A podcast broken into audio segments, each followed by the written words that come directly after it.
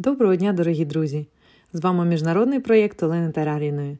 Вітаю вас на хвилях мудрого радіо, блокнот, ручка для записів та трохи вашого часу для важливого та цінного. Мудре радіо. Слухай голос. Сьогодні я запрошую вас звернути свою увагу на ще одну дуже важливу помилку в управлінні своєю продуктивністю. Не можна брати ноутбук і телефон у ліжко. Зранку не варто брати телефон в руки, коли ви щойно прокинулися, роблячи це в першу чергу. Ввечері не варто брати телефон в руки, коли ви засинаєте. Це дуже важливо. Гаджети не повинні бути з вами в ліжку. В ліжку з вами повинні бути живі люди, якщо ви орієнтовані на стосунки. Або ваш внутрішній спокій, якщо поки що в вашому житті ви вибрали прожити його певний час у самотності. Коли ви в комп'ютері ваша дитина бачить замість тата шафу, а замість мами тумбочку. Дитина об'єктивно сирота, і це не смішно. Моя дитина в якийсь момент, коли підходила до мене, а я щось відповідала комусь в гаджеті, і моя класична відповідь ага, угу.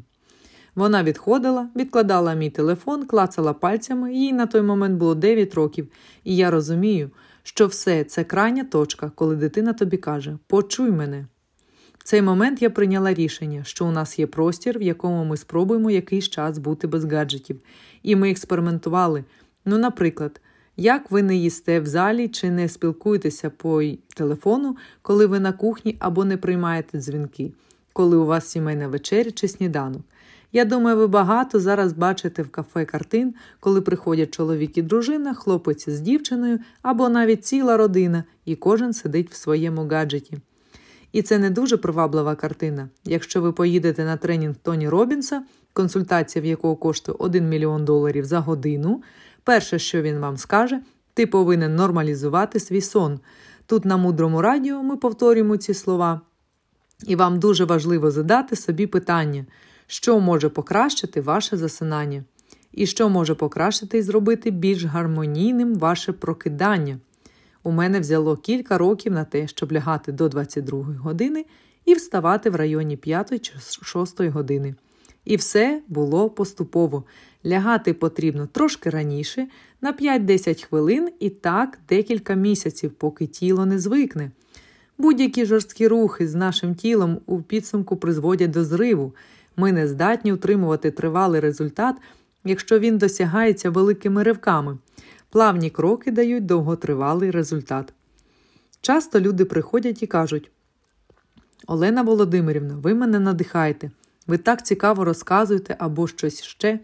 І я завжди відповідаю, що ви не уявляєте, як я живу. В принципі, це доволі нудно.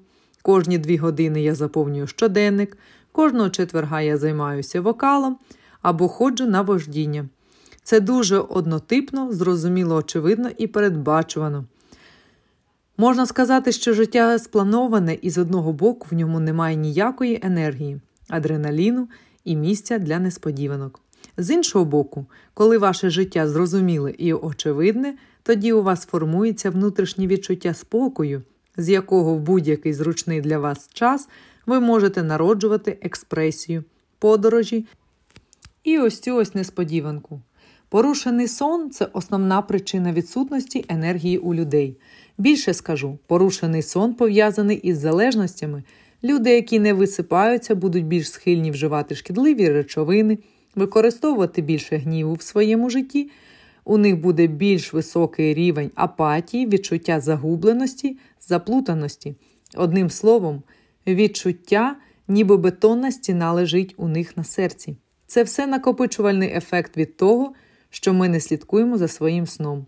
Таким чином, ми сьогодні говорили про те, що ранок і вечір важливо розгрузити від гаджетів і наповнити правильними процесами засинання і підйому.